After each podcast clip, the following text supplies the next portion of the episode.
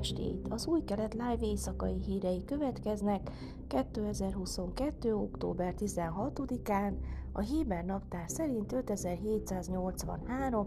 Tisri hó huszonegyedikén.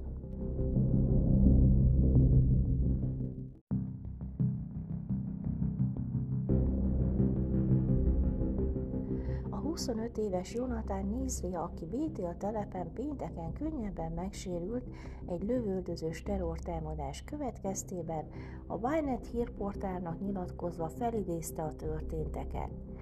Nizri a feleségével, újszülött gyermekével és több mint egy tucat másik vendég társaságában tartózkodott a szukában, amikor golyók ütötték át az ideiglenes hátsó udvar gyenge falait. Éreztem egy ütést az állkapcsomon, azonnal megragadtam a feleségemet és a gyermekemet, és bementünk a házba, mondta Nizri. Nem könnyű érzés a fesztivál hangulatból egy pillanat alatt átváltani egy terrortámadásra. Nehéz volt feldolgozni, mondta. Másképp is végződhetett volna, tényleg csoda, ami történt. Nizri elmondása szerint a lövöldözés csökkentette biztonságérzetét. Az izraeli erők a helyszínen semlegesítették a lövéseket leadó egyik terroristát, míg a másikat másnap letartóztatták.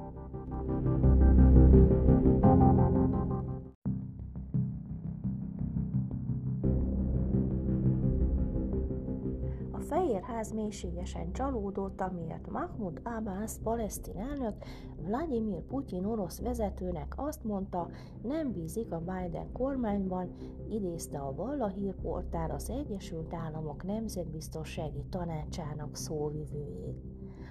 Abbász egy kazahsztáni nemzetközi csúcstalálkozón találkozott Putyinnal, és elmondta neki, hogy a palesztinok nem bíznak Amerikában, és Washington nem tud egyedül közvetíteni Izrael és a palesztin hatóság között. Nem bízunk benne, nem támaszkodunk rá, és semmilyen körülmények között sem fogadhatjuk el, hogy Amerika az egyetlen szereplő a probléma megoldásában, mondta Abbász. A palesztin elnök ezután hozzátette, boldog és elégedett Oroszország palesztinoknak nyújtott támogatásával. Oroszország kiáll az igazságszolgáltatás és a nemzetközi jog mellett, és ez nekünk elég, mondta. A Nemzetbiztonsági Tanács szóvivője szerint Putyin távol áll attól, hogy az izraeli-palesztin konfliktus konstruktív kezeléséhez szükséges nemzetközi partner legyen. Abbász kijelentései egy héttel azután hangzottak el, hogy egyik bizalmasát, Huszein al-Sejket, Jake Sullivan nemzetbiztonsági tanácsadó vendégül látta a Fehér Házban.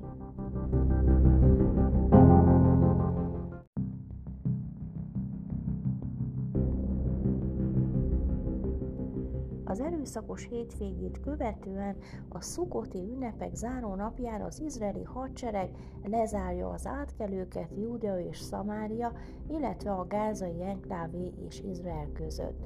A zárlat vasárnap délután négy órától másnap éjfélig tart, és az izraeli védelmi erők közleménye szerint a határátkelőket helyzetértékelés alapján és a szokásos üzemidőnek megfelelően nyitják meg újra. Kivételt a humanitárius és más függőben lévő esetek jelentenek, de ehhez az összekötő jóváhagyása szükséges, akit a területek kormányzati tevékenységeinek koordinátoraként ismernek. Időjárás. Hétfőn napos idő várható, Jeruzsálemben és Hajfán huszonhét, Ejláton harmincnégy, míg Ásdodban és Tel Avivban huszonnyolc fokra lehet számítani. Ezek voltak az Új Kelet Live hírei vasárnap. Hag Simchat Torah Sameach!